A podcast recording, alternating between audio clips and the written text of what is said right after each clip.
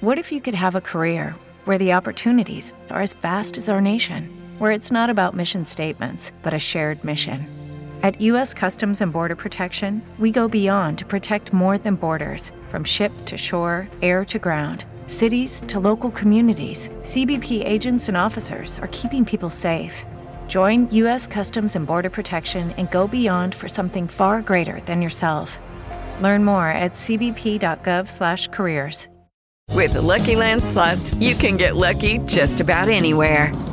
This is your captain speaking. Uh, we've got clear runway and the weather's fine, but we're just going to circle up here a while and uh, get lucky. No, no, nothing like that. It's just these cash prizes add up quick. So I suggest you sit back, keep your tray table upright, and start getting lucky. Play for free at LuckyLandSlots.com. Are you feeling lucky? No purchase necessary. Void where prohibited by law. 18 plus terms and conditions apply. See website for details.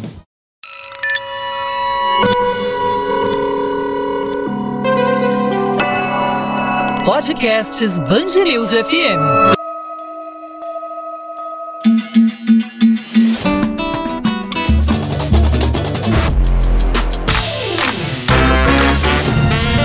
Pretoteca.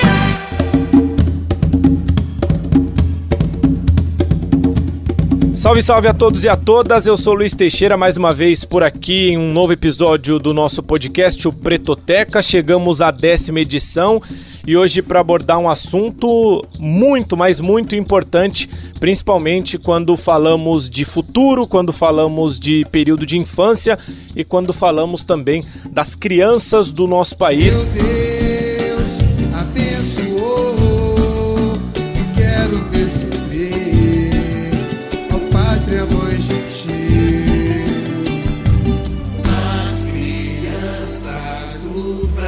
Importância do olhar negro para a representatividade nos desenhos, nas ilustrações, nos livros, sejam eles didáticos, sejam eles livros eh, para trabalhos lúdicos ou mesmo livros para lazer ou até os famosos desenhos animados, em que muitas vezes durante muitos anos a gente acabou não tendo tal representatividade do lado negro. E claro, esse nosso espaço aqui no Pretoteca, sempre reservado para uma discussão importante sobre diversos assuntos, com especialistas nesses assuntos e também pessoas que estão no local de fala e também com o lugar de fala. Tudo, tudo, tudo, tudo que nós tem é nós. Tudo, tudo, Como não poderia ser diferente, hoje a gente traz duas referências no assunto, no assunto sobre ilustração, sobre desenho e também sobre tantas outras coisas importantes que a gente vai debater ao longo deste podcast.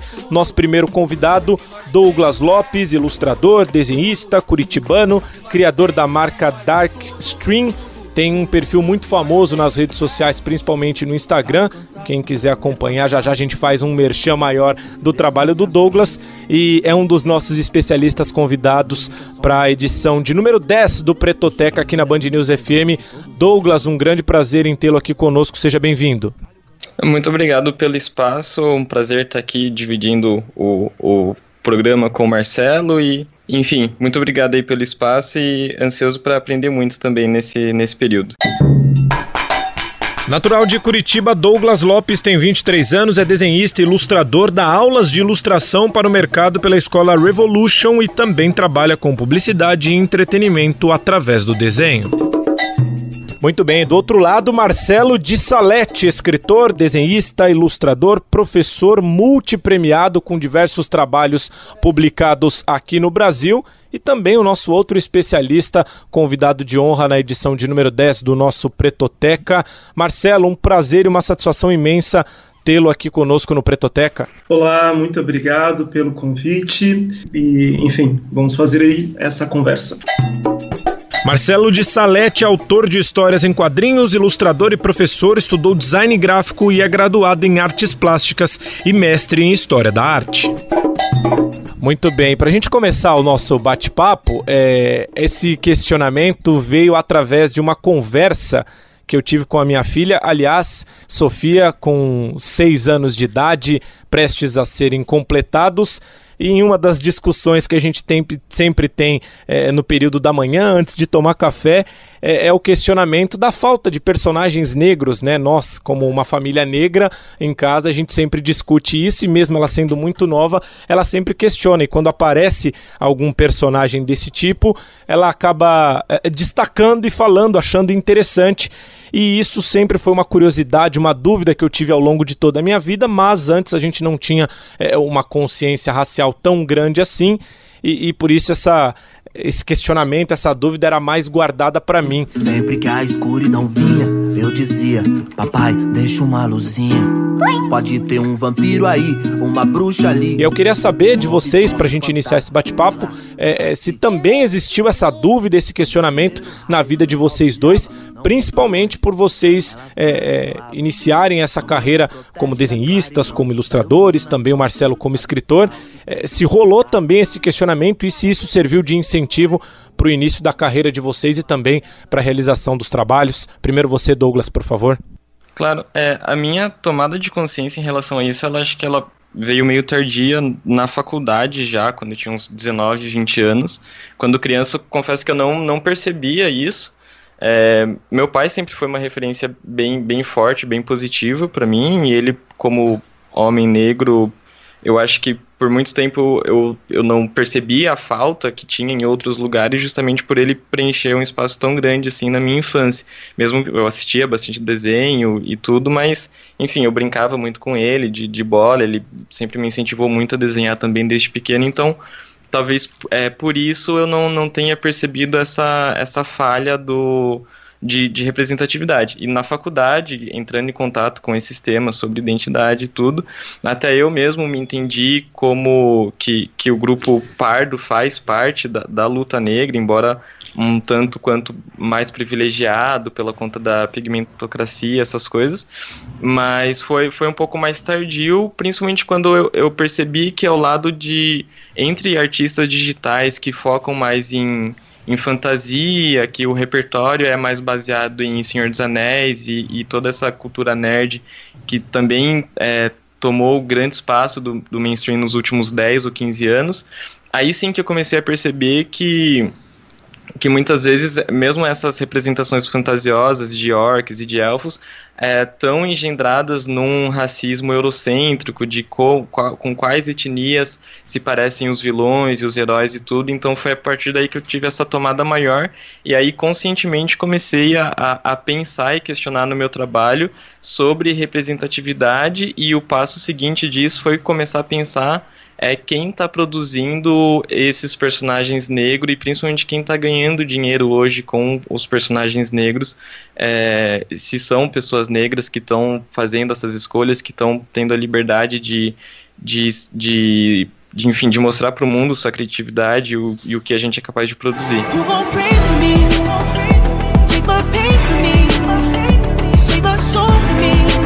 Então hoje eu tô olhando mais para isso, eu entendo que meu trabalho já já é majoritariamente negro e agora estou olhando é, mais para o mercado para tentar entender se essas outras representações também movimentam e ajudam outros negros a terem mais condições e cada um poder seguir o seu sonho e, e, trilhar seu caminho da melhor forma possível. Marcelo, e, e no seu caso, você, principalmente como quadrinista, como ilustrador, você é, que já colecionou vários prêmios, inclusive é, com obras mais aclamadas como Cumbi, é, ao longo de toda essa sua carreira, você também teve é, esse tipo de estalo, esse tipo de visão, é, mesmo tendo um trabalho focado mais a, a uma ilustração um pouco mais adulta, voltada ao público com uma maior consciência racial, você durante durante a sua infância ou seu, seu trajeto de estudo até a formação também é, passou por isso ou percebeu isso e se isso te incentivou de alguma forma?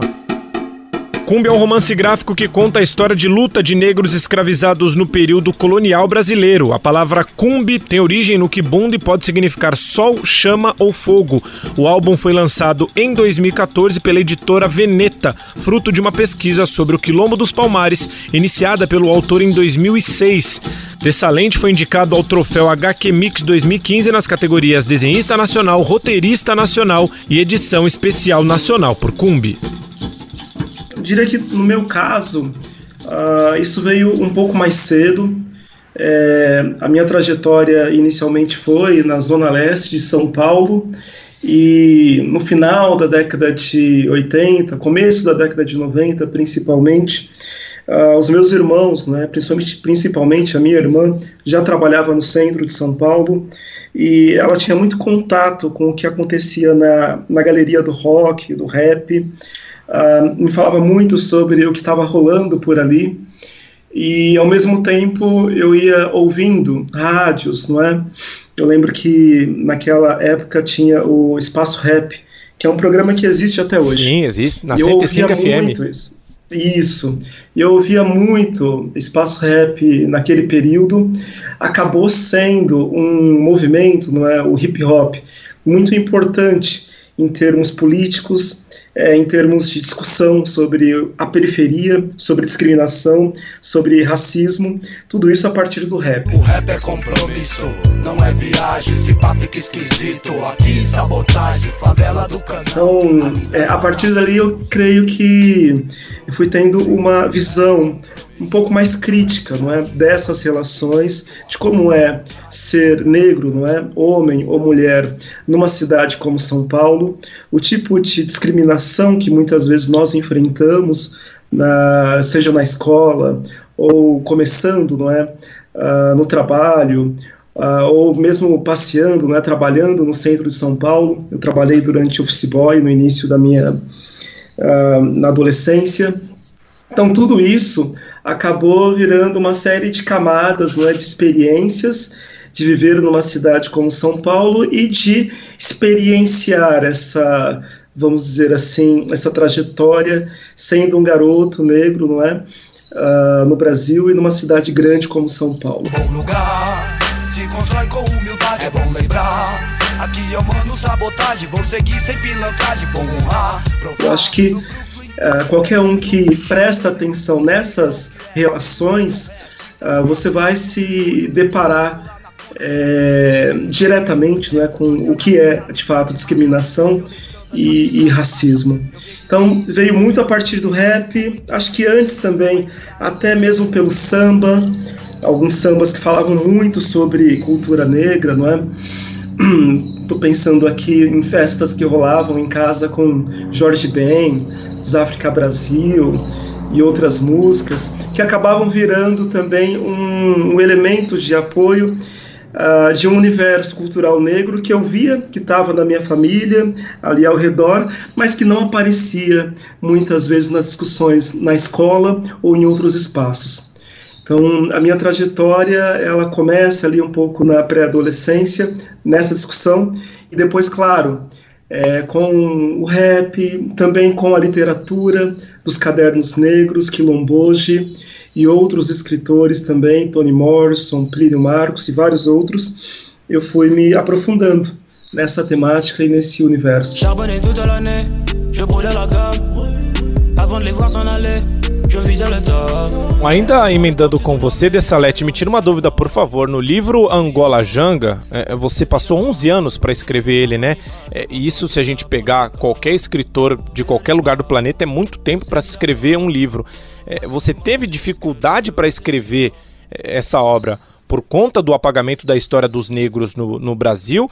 É, essa é a primeira pergunta. E, e, como que foi se debruçar em cima de tudo isso é, em meio a, a, a, tantos problemas que a gente vive na, so, na nossa sociedade, viveu no período em que você escreveu e vive até hoje? Romance gráfico escrito e desenhado por Marcelo de Salete, Angola Janga conta a história do Quilombo dos Palmares, conhecido entre os seus moradores como Angola Janga ou Pequena Angola. Lançado em 2017, após ser financiado pelo PROAC, o autor desenvolveu a história após 11 anos de pesquisa. O livro foi publicado pela editora Veneta e também lançado na França, na Alemanha, em Portugal, além de Polônia e nos Estados Unidos. Em 2018, o livro ganhou o troféu HQ Mix de melhor edição Especial Nacional e o Prêmio Jabuti de Melhor História em Quadrinhos. Foi um processo bem longo, viu, de elaboração desse livro do Angola Janga. Ao total foram aí cerca de 11 anos, cerca de 5, 6, 5 anos para pesquisa e outros seis anos, pelo menos, para finalização. Não foi apenas o trabalho nesse livro, concomitante a esse trabalho, eu estava fazendo outros livros também, como é o caso do Cumbi, do Encruzilhada, do Noite Luz, que são livros anteriores.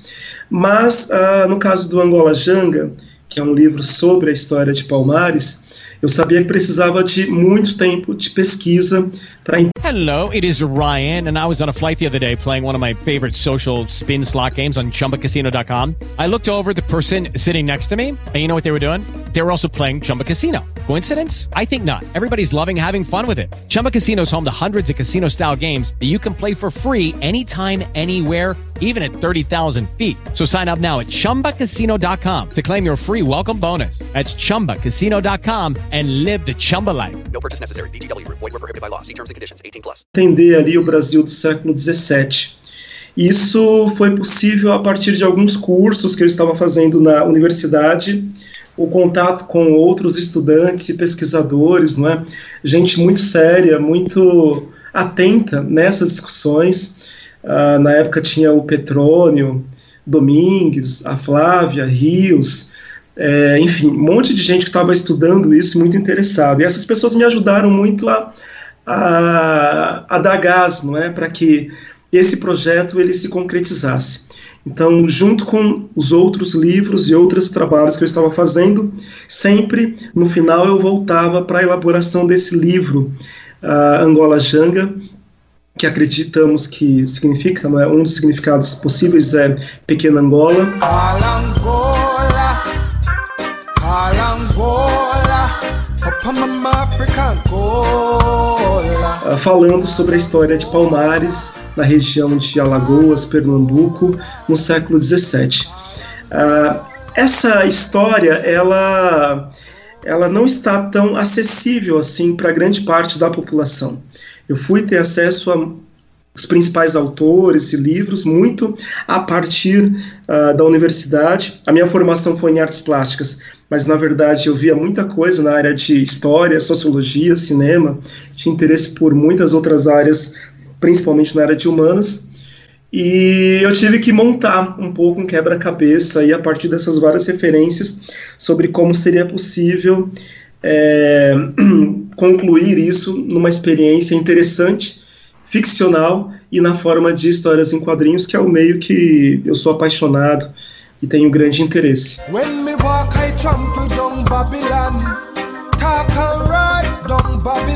Jaqueline Conceição, doutoranda em antropologia social pela UFSC, é consultora da ONU e ministra curso de psicanálise em racismo para entender as questões raciais e explica como essa falta de representatividade nos desenhos afeta as crianças negras. Pensar a questão da representatividade no processo de formação da identidade de crianças negras é muito importante porque acessar o, a memória negra, acessar a historiografia da presença africana, da presença negra no Brasil, é fundamental para a criação dessa ideia de ser negro, de ser uma pessoa negra. Por outro lado, a representatividade, por exemplo, nos quadrinhos, nos programas infantis, nas histórias infantis, ela não pode estar restrita só à ocupação do lugar ela precisa estar também impressa né, de uma ideia e de significados. Então, contar histórias de quadrinhos envolvendo personagens negros é fundamental se contar também a história desses personagens, não só a história negra, mas a história dessas pessoas como um todo para além só da gente ter a figura física do sujeito negro ocupando os espaços, a parte mais importante da ideia da representatividade a partir dos meios de comunicação, das mídias, dos, dos quadrinhos, das histórias, dos filmes, é que isso também conte sobre memória, saberes, práticas, experiências, histórias, trajetórias, para que a gente possa começar a construir então essa identidade negra e entender que ela não está restrita ao corpo preto. A identidade negra no Brasil vai para além de corpos negros, ela está na própria cultura, na própria cultura e na própria memória. E para você, Douglas, você o ano passado você criou a, a sua marca própria, né, a Darkstream. É, levando mais para essa questão nossa contemporânea de rede social, de divulgar o trabalho é, de ilustração, de desenho com essa temática mais negra, com referências negras. Eu já vi inclusive alguns desenhos seus é, compartilhados é, entre um pessoal que a gente tem aqui num, num, grupo na Band, que é um grupo é, de movimento negro. E, e, e, é algo que chama muita atenção da gente, principalmente é, pela forma como você traz essa, essa forma de, de, de ilustrar principalmente o negro. Quando que surgiu essa ideia de criar essa marca e, e como que foi para você é, esse apoio, essa força, principalmente é, o, o, ano de 2020 que foi tão movimentado para a gente dentro do movimento negro? Sim, sim. É, primeiro, muito obrigado pelo elogio. Fico feliz de saber que, que, minha, que minha arte circula nesses espaços também. É, a, a ideia de criação da marca é, ela é antiga, assim, eu sempre tive o, o nome em si, ele é recente e ele é meio que literalmente o, o, meu nome, Douglas, significa é, fluxo escuro e é escocês, não tem nenhuma aspiração é, de África ou, ou, nada, mas eu acho que, que simbolicamente pode ser atribuído muita coisa interessante a ele.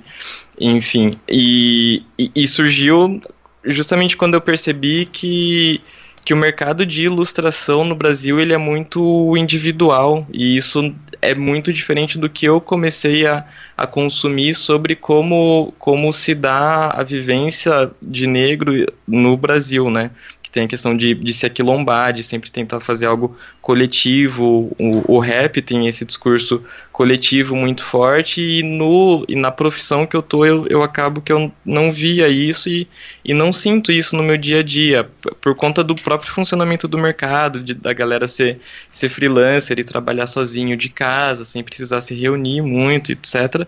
Acho que cria esse cenário mais individualista e nesse contexto surge esse anseio de, de tentar fazer algo é, um pouco mais coletivo, mesmo que por enquanto ainda seja só eu e, e uma amiga de profissional de marketing para estruturar o que isso é, o que a gente quer que vire é, no futuro a médio ou longo prazo surge nessa ânsia. E justamente as ilustrações eu bebo muito de fontes antigas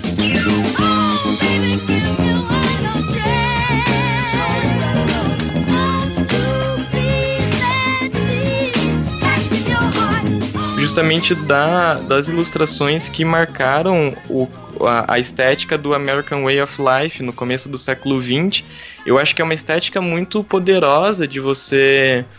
É, do, do, jeito como era é, retratada a sociedade, o que eles queriam chamar de sociedade naquele período, mas eu acho que a execução ela é muito competente. Então eu, eu, eu bebo muito dessa fonte, mas para retratar o meu o meu contexto ou principalmente o que eu quero que seja o contexto futuro. Eu acho que é um pouco disso, de, de pegar a estética que já foi utilizada é, em prol dos brancos e, e meio que trazer para o lado de cá, sabe? É um pouco dessa, dessa ambição e. Até porque eu vejo é, geralmente a, é, é representações negras muito é, estereotipadas e, e, eu acho que, que, que o que eu tento fazer é um pouco é, trazer outro, outros meios de, de, de representar isso. É claro que não sou o único, todo mundo, com certeza o Marcelo também tem esse mesmo anseio, é, mas é, é, são das fontes que eu bebo, são essas coisas mais, mais clássicas de, de revista, de, de livro pulp, foi uma das... Isso tudo começou, na verdade, quando quando o Ali, que faz o, o podcast Infiltrados no Cast, me Sim. apresentou as referências do Black Exploitation, que eu não conhecia na época. Fiquei apaixonado pela, pela, pelos pôsteres dos filmes e tudo, e, e fui atrás de, da referência, da referência, da referência e tudo mais, e fui voltando no tempo até encontrar algo que eu acho que pode ser ainda muito, muito poderoso hoje em dia. Principalmente para retratar, eu sempre tento passar a sensação de que que a, a, grandeza que existe no ser negro aqui no Brasil. A maior malandragem é viver proceder, respeito é um bom lugar. Só quem é de lá pode entender. E eu acho que a gente é, é limado o tempo todo a acreditar que a gente é, é medido pela mediocridade do contexto. Pela, pela falta do contexto, né? Às vezes, é, seja de, de um saneamento básico, ou de acesso à escola, ou de trabalho, ou, ou mesmo as coisas básicas, ou para pessoas é, negras mais privilegiadas, mas que ainda não têm o acesso a sonho, a, a, acreditar em si próprias. Eu sempre tento trazer esse ponto de vista, não esquecendo dos problemas, mas tentando lembrar as pessoas a grandiosidade nossa. Esse é um, um acho que o maior anseio. E por enquanto esse, esse estilo que, que eu busco é o que mais me satisfaz, assim, o que eu acho que mais me completa quando eu faço e, e que casa com, com esse objetivo. Has a friend, has everything. Together we are Coltrane, a love supreme. Nostalgia, so dream. Fã de quadrinhos, o rapper Emicida no clipe Quem Tem um Amigo Tem Tudo e também na versão em inglês Who Has a Friend Has Everything coloca uma versão animada dele e de todos os componentes da banda, inspirado no anime Dragon Ball. No entanto, na versão de Emicida, todos os personagens presentes no clipe são negros e têm cabelo afro. O Marcelo, o Douglas acabou citando essa questão dos quadrinhos. É, o Emicida, o rapper, é, ele conta que por muitas vezes ele teve vontade de ser autor de história em quadrinhos, ele, ele desenha bastante Inclusive, ele tem algumas tatuagens no corpo de, de quadrinhos, de animes, de desenhos animados, mas ele disse que não foi pra frente. Com certeza, essa deve ser a realidade de um monte de moleque de, de periferia, um monte de criança que, é, que tem vocês também como grandes exemplos, mas acaba não indo pra frente por não chegar um futuro dentro do meio. É, como que você vê, Marcelo, esse mercado de quadrinhos nacional nesse sentido, do espaço para o jovem de periferia, para o jovem negro? É, você acha que, que hoje em dia há um espaço maior ou você e o Douglas é, continuam sendo exceção?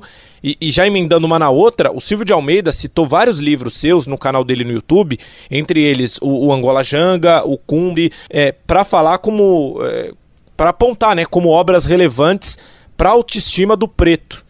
E isso serve também como, como um exemplo de, de utilização de material de autoestima para tentar incluir esse tipo de, de jovem que não tem tanta oportunidade nesse mercado de trabalho tão restrito que o Douglas citou agora para gente? Acho que algo importante uh, ah, para a gente pensar é que o, o, mercado de quadrinho ele mudou razoavelmente nas últimas décadas. Antes, grande parte da produção nacional não é, de quadrinhos ia para banca de revista, isso até a década de 90. Hoje em dia, nós temos muitos escritores que começam a fazer quadrinhos é, a partir de outras mídias e para outros espaços também. Né? Eu já sou de uma geração que começa a fazer quadrinhos e que tem os livros distribuídos principalmente em livrarias. Uh, e hoje também tem muitos quadrinistas ah, acho que o Douglas faz um pouco parte desse grupo também, né, e de ilustradores que acabam disseminando, não é, o seu trabalho muito na internet, a partir das mídias sociais e tal. Então existem várias formas de você mostrar o seu trabalho. É, o meio quadrinhos, se eu disser para você que é algo fácil, não é, de você conseguir exposição, público e tal, vou estar tá mentindo, não é uma coisa tranquila, sabe? Mas existe muita gente interessada. E o quadrinho ele tem um potencial enorme de você criar conexões com outras artes também. Nos últimos anos, é, influenciados não é, por esses quadrinhos que eu fiz, teve artistas, músicos que criaram músicas, é, tem gente interessada em transformar em filme. Uh, foi para outros universos que eu não imaginava. E o quadrinho, você pode ter um retorno dele também, a médio, longo prazo. Eu acho que não é uma coisa tão imediata, tão rápida, mas você pode ter um retorno dessa produção que você faz uh, em alguns anos. Uh, isso é um pouco diferente da área de ilustração, mas é muito comum também muitos quadrinistas também serem ilustradores porque a ilustração é uma área que você tem um retorno financeiro, financeiro um pouco mais rápido, um pouco mais imediato. Não é? Geralmente a editora ou uma empresa te paga para fazer um trabalho X, você entrega, você recebe por aquilo. No caso do quadrinho, você vai receber, receber por royalties, que é por livro vendido, isso é uma coisa um pouco mais demorada.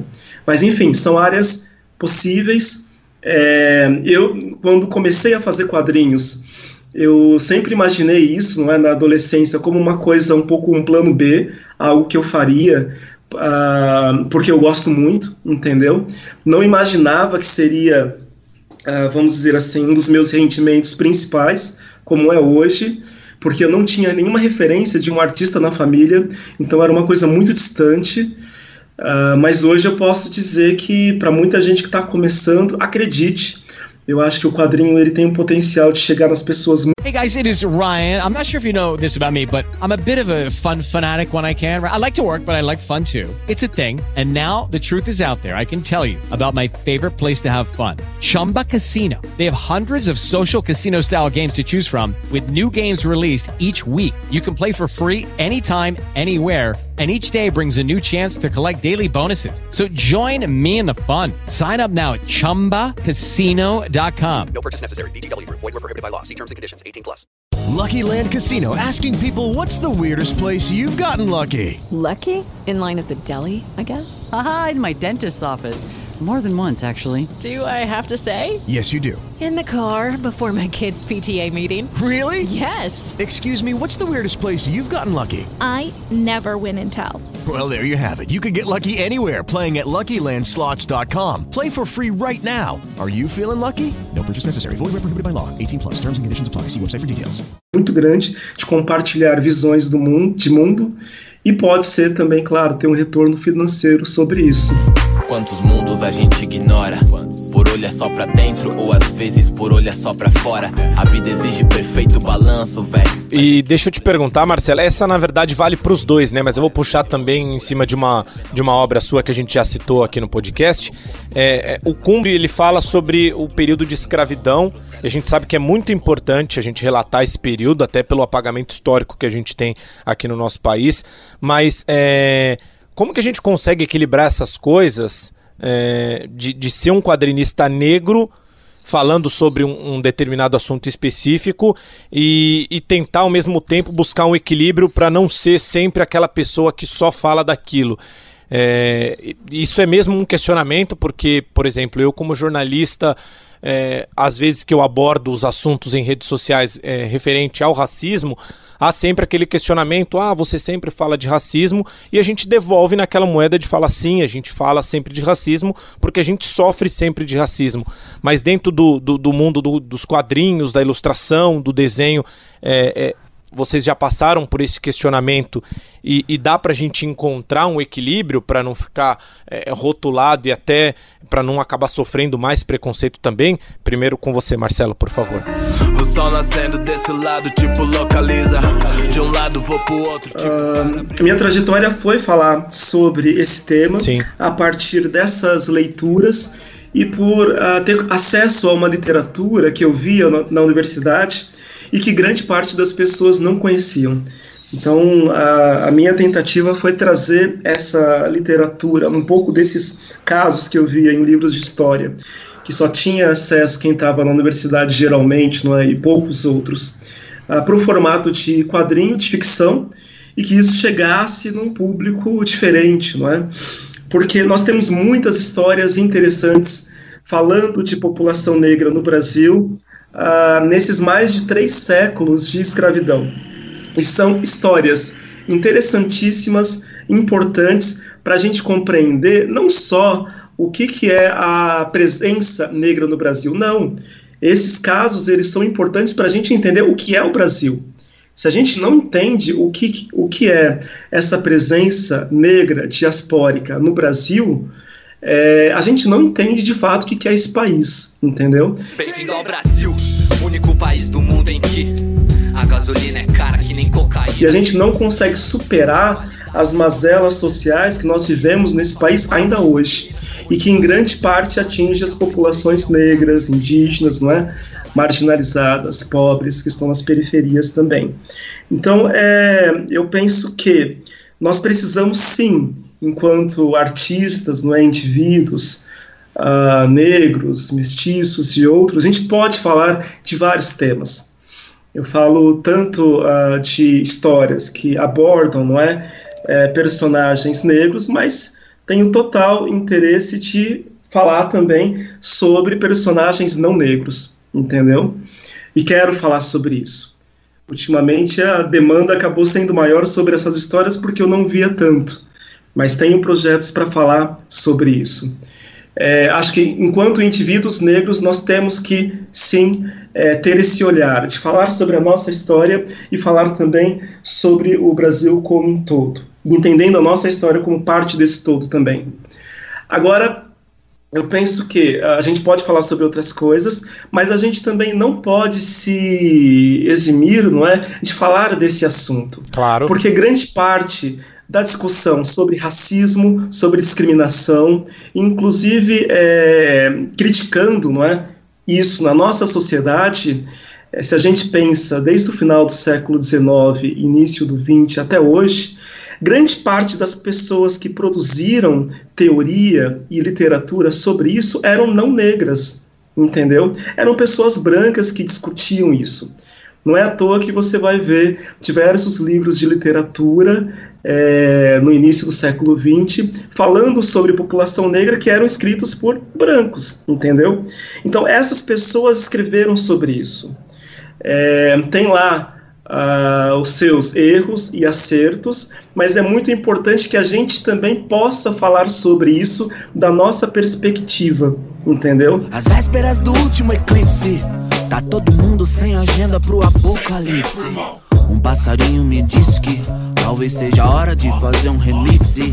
É, e se a gente não expande não é, as possibilidades narrativas e da própria literatura para que os diversos grupos falem sobre a sua realidade do seu modo, a gente de fato não tem uma democracia. Né? A gente sempre vai ter aquele discurso produzido a partir de uma perspectiva que pode ser extremamente enviesada embora a gente tenha também autores não negros que produziram trabalhos tanto uh, ficcionais como também teóricos importantes nessa área. Mas a gente não pode deixar de ver a contribuição uh, de homens e mulheres negros sobre esse assunto também.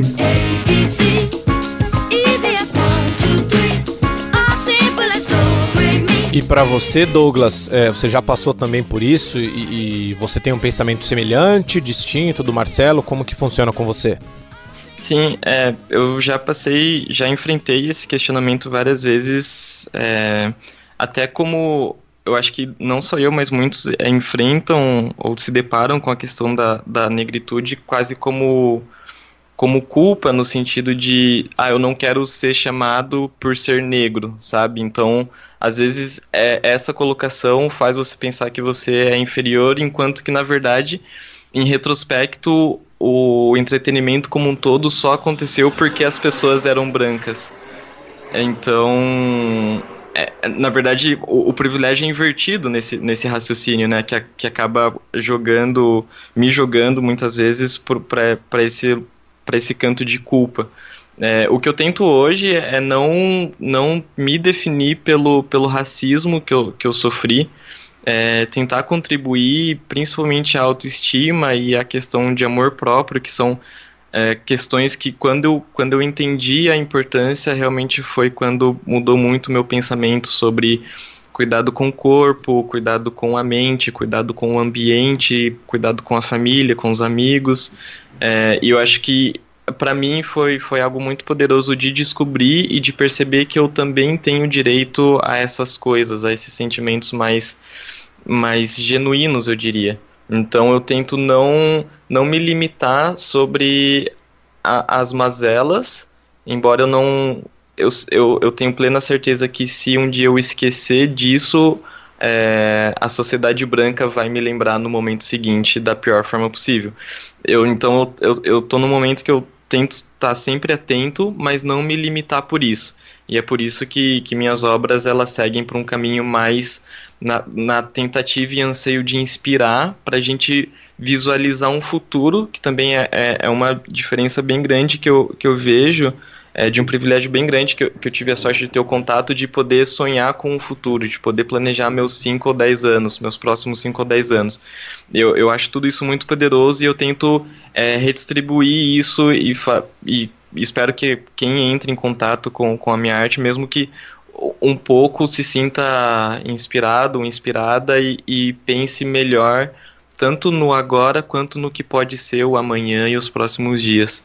Que é algo também que eu aprendi bastante com, com rap, que eu tive contato na, na faculdade, também foi um contato tardio, porque na minha casa era sertanejo e, e outras músicas que tocavam, mas também que me deu essa, essa perspectiva de, de vida mesmo, não só do agora e de realmente acreditar que algumas coisas podem dar certo. Eu acho que, que eu, eu pelo menos aponto para esse lado e eu acho que essa é a beleza de da gente enquanto enquanto população negra tá acessando esses esses diferentes espaços, poder contar histórias agora, porque é possível artistas com posicionamentos diferentes, mas que é, eu gosto de acreditar que acabam contribuindo para a mesma causa, né? Que é fortalecer o indivíduo e o, cole, e o nosso coletivo aqui no, no país. Desceu no terreiro e veio falar comigo. Um guia sobre arquétipo de um preto antigo. Disse: Calma, misifique, as coisas vão melhorar. Você tem que estar tá preparado para Que bom, e a gente vai chegando na reta final da edição 10 do Pretoteca com o Douglas Lopes e também com o Marcelo de Salete. Ô, rapazes, me, me surgiu uma dúvida aqui rápida antes do último questionamento.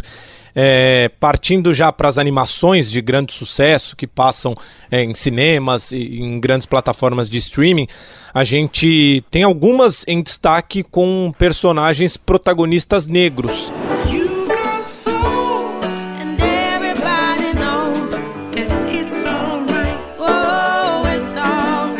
Só que eu acabei listando três e que me causaram espécie ao assistir as três e ver esse tipo de semelhança. Eu tô falando, e, e principalmente por, por, essa ligação com a minha filha que eu contei lá no começo do podcast, por serem filmes infantis. É, a Princesa e o Sapo, em que a protagonista é uma princesa que é negra.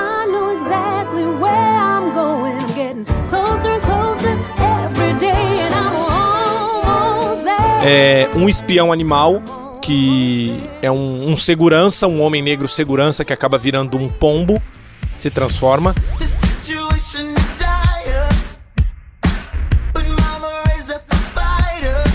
E o filme Soul, que é o mais recente, que conta a, a, história de um senhor que acaba. Eu não vou dar spoiler, né? Mas ele acaba é, morrendo, entre aspas, e vira uma alma, um espírito durante boa parte do filme, 80% do filme.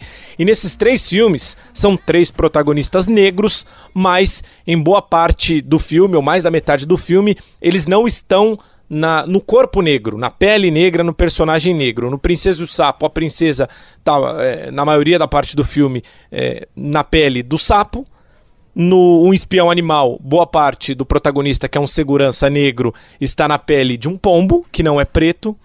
E no Soul, que é um pianista, um tecladista negro, é, em 80% do filme ele está em formato de espírito e esse espírito é azul. É, é uma visão minha, obviamente, mas eu queria saber dos dois especialistas se vocês enxergam também dessa forma. É, vocês acreditam que apesar do espaço conquistado pelo negro em ter três protagonistas pretos em uma animação da Disney, enfim, ou de grandes é, empresas, é importante, mas esse apagamento acaba tirando um pouco dessa importância e voltando a, a, ao racismo estrutural que a gente tem de não ter por muito tempo é, um negro no pilar principal?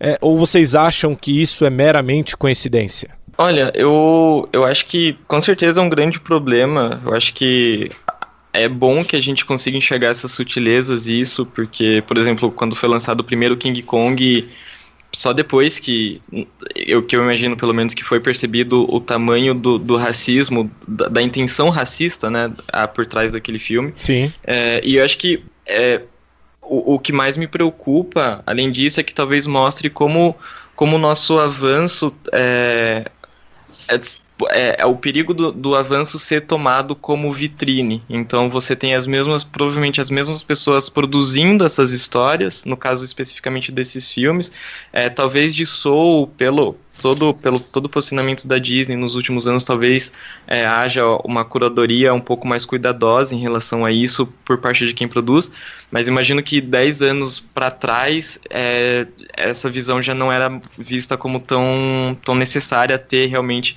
para contar uma história de negros, consultar algum pesquisador ou realmente chamar algum autor negro para que aquela história seja contada da melhor forma possível. Eu acho que essa é uma, é uma preocupação muito importante, mas que reflete é, antes, porque antes de você é, querer ver narrativas positivas negras, é preciso formar autores negros. Então, e antes disso é preciso que essas pessoas cheguem até uma até a vida adulta bem, né, com bons referenciais literários, audiovisuais, musicais, etc.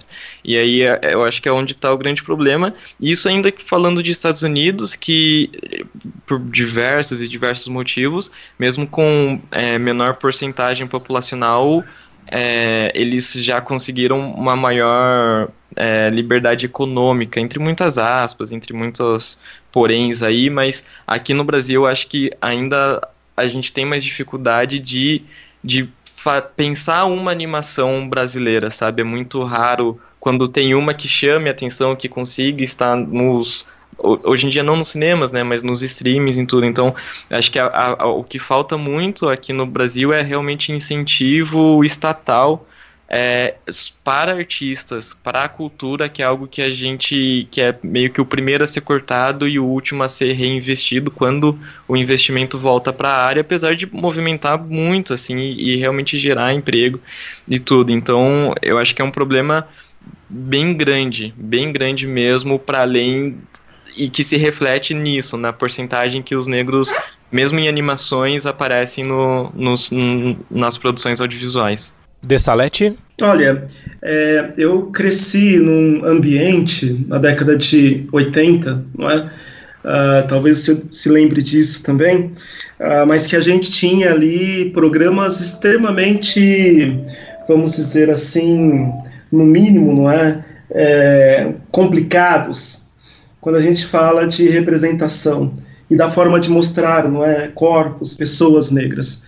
Então era um ambiente em que você tinha lá programas como da Xuxa e diversas outras novelas e propagandas, onde o universo que nós tínhamos no Brasil era semelhante a você estar tá assistindo uma TV europeia. Eram rancores abissais. Fiz a fé ecoar como catedrais, sacro igual torais, mata igual corais, tubarão. Uh, isso é um pouco diferente já hoje mas aí a gente tem que analisar isso com muito cuidado, com muita profundidade, porque representatividade é um conceito que ele pode ser extremamente conservador, ele pode ser extremamente enviesado e até mesmo utilizado contra nós. Então eu sempre leio, não é, vejo, tento pensar esse conceito muito entre aspas. E isso está na cara é, quando a gente vê uma obra como A Princesa e o Sapo.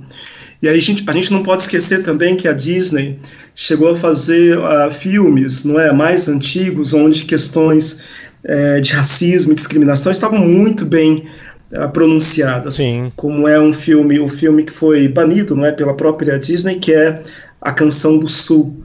Acho que um filme da década de 40 que em termos de animação, inclusive, é muito bem feito, mas em termos de ideologia, de política e tudo mais que ele passa, não é? Mostrando uma visão do racismo e do, da escravidão nos Estados Unidos como uma coisa branda, extremamente pernicioso. E é claro, no filme A Princesa e o Sapo, eu, eu esse filme eu cheguei a assistir também com a minha filha, é, achei bem curioso, porque além da, da princesa, não é? Ela ser uh, um sapo, não é? Durante boa parte da história. Uh, existe um outro elemento aí que é muito interessante, que é pensar que é a forma como certas as estratégias de discriminação elas persistem, elas continuam e às vezes elas apenas mudam de forma. Então a gente tem uma protagonista negra, o príncipe também, não é? É negro, Sim. ok? A história se passa no sul, não é? Dos Estados Unidos Uh, acho que ali é New Orleans, não é? Aquela região. Então tem muitas referências a blues, não é? Jazz naquele momento. E é, ao mesmo tempo o vilão da história, que se não me engano ali é inspirado no Samuel Jackson, se não me engano, é, ele é uma pessoa que tem domínio, não é? Que a magia dele está ligado totalmente ao que? Ao voodoo.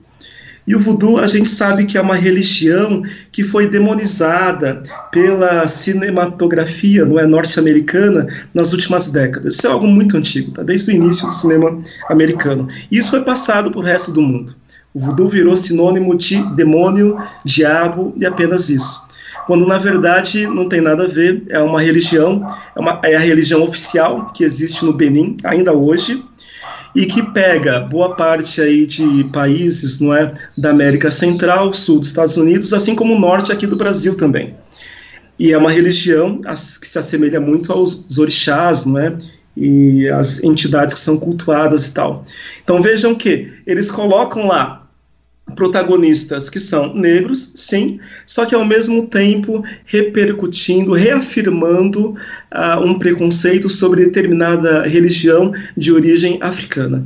Então a gente tem que tomar muito cuidado sobre isso, porque é a reatualização de velhos preconceitos e de velhas estratégias também de discriminação, que eu vejo num filme como esse, de certo modo, e é claro que aqui no Brasil a gente tem inúmeros fatos mas eu acho que talvez o mais eloquente para mim, pelo menos porque eu participei dessa discussão, não é, vi quando foi lançado, mas é, por exemplo, quando a gente tem uma novela, não é, a, a Cor do Pecado, que eu acho que foi uma das primeiras novelas com uma protagonista negra, não é? Thaís Araújo. Pelo... Isso.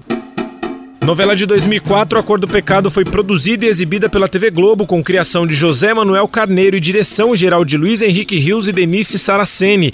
Com 185 capítulos, a trama conta a história de um triângulo amoroso entre a protagonista Thais Araújo e os atores Reinaldo Gianecchini e Giovanna Antonelli. Só que pelo título da novela, a gente já vê muito bem qual é o olhar sobre a novela, sobre os indivíduos negros e sobre o corpo da mulher negra não é? A cor do pecado é um título, é um nome, é um conceito que só dá para você pensar e compreender a partir de uma ótica de exotismo, a partir de uma ótica uh, branca, em grande parte, não é? Uh, a partir de uma ótica de cima para baixo, não é? Escravocrata, né? Escravocrata, total. Então, novamente, precisamos tomar muito cuidado pra, com isso. E é claro que isso só avança a partir da discussão, do debate e de pensar formas, sim, de falar de representatividade, mas não apenas isso isolado, mas em forma de subverter, não é?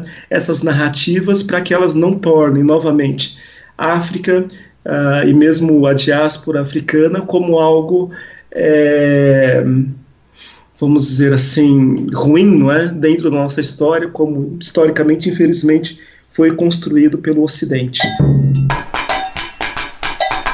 Reta final do nosso podcast nesta décima edição, como acontece semanalmente por aqui, vamos às nossas indicações e a hora de separar também o papel e a caneta para você ouvinte anotar tudo e não perder nada. No raio-x cultural desta edição, a nossa indicação é PJ Kaiowá, artista gráfico, criador de quadrinhos, ilustrador, quadrinista e uma das referências no meio, principalmente com artes de traços negros.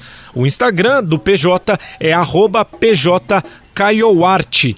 K-A-I-O-W-A-R-T, arroba PJ Caioarte. No Ações Afirmativas de hoje, a indicação é do INSPER e da ONG Educafro, que se uniram para ampliar o acesso de negros às universidades. Juntos, eles vão oferecer um curso pré-vestibular online com bolsas dinâmicas e simulados mensais para jovens negros com baixa renda. Para mais informações, é necessário acessar o site www.insper.edu.br. Já na dica musical, a indicação desta semana é ponta de lança do rapper Rincon Sapienza. A canção exalta a cultura negra e afirma que os pretos estão se amando cada vez mais, com destaque para a frase: Eu não faço tipo de herói, nem uso máscara estilo Zorro. Na dica de livro desta semana, a indicação é Contos dos Orixás, um livro de quadrinhos que transforma orixás em super-heróis. A publicação é do autor baiano Hugo Canuto e pode ser encontrada nas principais plataformas digitais ao custo médio de 40 reais. E na dica audiovisual de hoje, como não poderia ser diferente, vamos com duas grandes animações com protagonistas negros. O Mundo de Greg é uma história de um garoto que, junto com dois amigos que estão sempre se aventurando no selvagem e indomito riacho, uma utopia infantil em que tribos de crianças dominam três fortes e rampas de bike, formando assim uma grande sociedade infantil.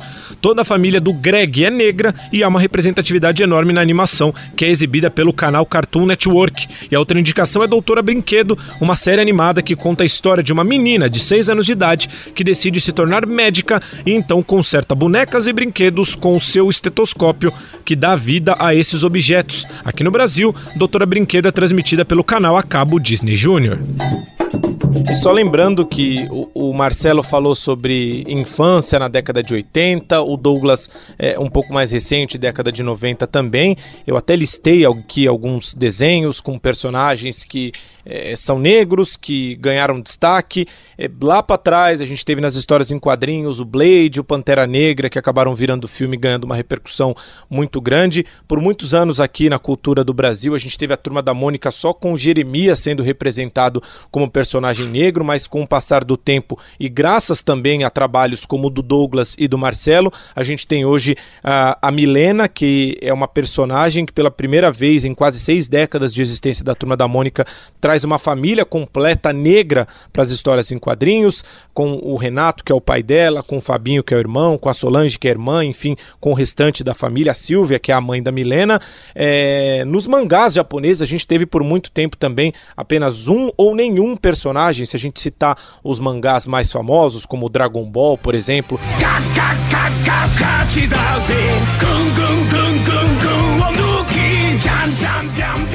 Tem recentemente o personagem Ubi que vem crescendo na nova franquia, que é o Dragon Ball Super, ele pode virar um protagonista, o que é inimaginável dentro de uma cultura é, é, asiática. Em Cavaleiros do Zodíaco a gente tinha o Aldebaran e também um outro cavaleiro de, de uma saga diferente, que é a saga de Poseidon, que era o Krishna. É, no Pokémon, que também é um desenho muito famoso japonês, que fez sucesso e ainda faz nos Estados Unidos e no Brasil, a gente tem o Brock, que é um dos amigos do Ash, que é o protagonista, que é o único personagem personagem da franquia que não tem a pele branca. E aí, se a gente for listando, a gente tem vários, mas ainda bem que hoje a gente tem é, Super Choque para os adolescentes, Doutora Brinquedo, que é, é mais para o público infantil, a Nela, que é uma, uma princesa também negra. E, e a gente tem uma animação brasileira, é, obviamente que, que vocês conhecem, acho que até melhor do que eu, que é irmão do Jorel, o personagem acaba não sendo negro, retinto, mas tá, traz um toque de, de, miscigenação, né? Também com os cabelos fora do padrão estético branco, além do, do mundo de Greg, que é um outro desenho bastante interessante que tem personagens negros. E, e eu quis destacar tudo isso para dizer que é, o trabalho de você, Douglas Lopes, e também é, o do Marcelo de Salete também é, são importantíssimos e fazem parte dessa estrutura que começa a mudar com o passar do tempo e que ainda bem me colocou no meio de vocês para trazer tanto esclarecimento nesse décimo episódio do podcast. Eu agradeço de coração e acredito que todos os ouvintes do nosso podcast, ao chegar nesse momento do nosso capítulo, também estão agradecidos pela participação de vocês, pelo esclarecimento de vocês e também pela importância de vocês com as suas obras, com seus desenhos, Marcelo com seus livros e seus prêmios nessa nossa luta de tentar equalizar, não agora, mas quem sabe daqui a 50, 100, 150 anos, deixando um legado na vida de todos. Obrigado mesmo de verdade a vocês. Eu que agradeço o espaço e muito aprendizado nessa, nessa conversa. Muito bom participar desses espaços mesmo. Muito obrigado. Muito obrigado, gente. Uh, Douglas, Luiz. Uh, e eu gostaria somente de recomendar uma outra animação que eu acho que está bem acessível e que considerei bem interessante, feita aqui no Brasil, que é Tainá, um desenho animado que está nesses sites de streaming. E é uma produção nacional brasileira bem interessante, vale a pena conhecer. E a gente anota a indicação mais uma do Marcelo, além de todas as outras que a gente passa aqui no podcast. Hoje eu tenho que partir, lembre de mim se esforce pra E aguardamos vocês na próxima semana em mais uma edição aqui do Pretoteca. Valeu, gente. Um grande abraço a todos e até a próxima. O Pretoteca tem roteiro, apresentação e locução de Luiz Teixeira, produção e edição de Milena Teixeira e sonorização de José Antônio de Araújo Filho. E até que eu possa te abraçar.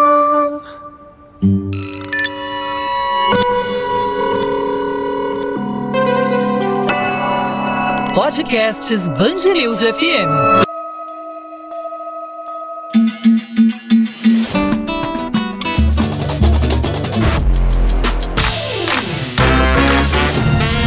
Pretoteca.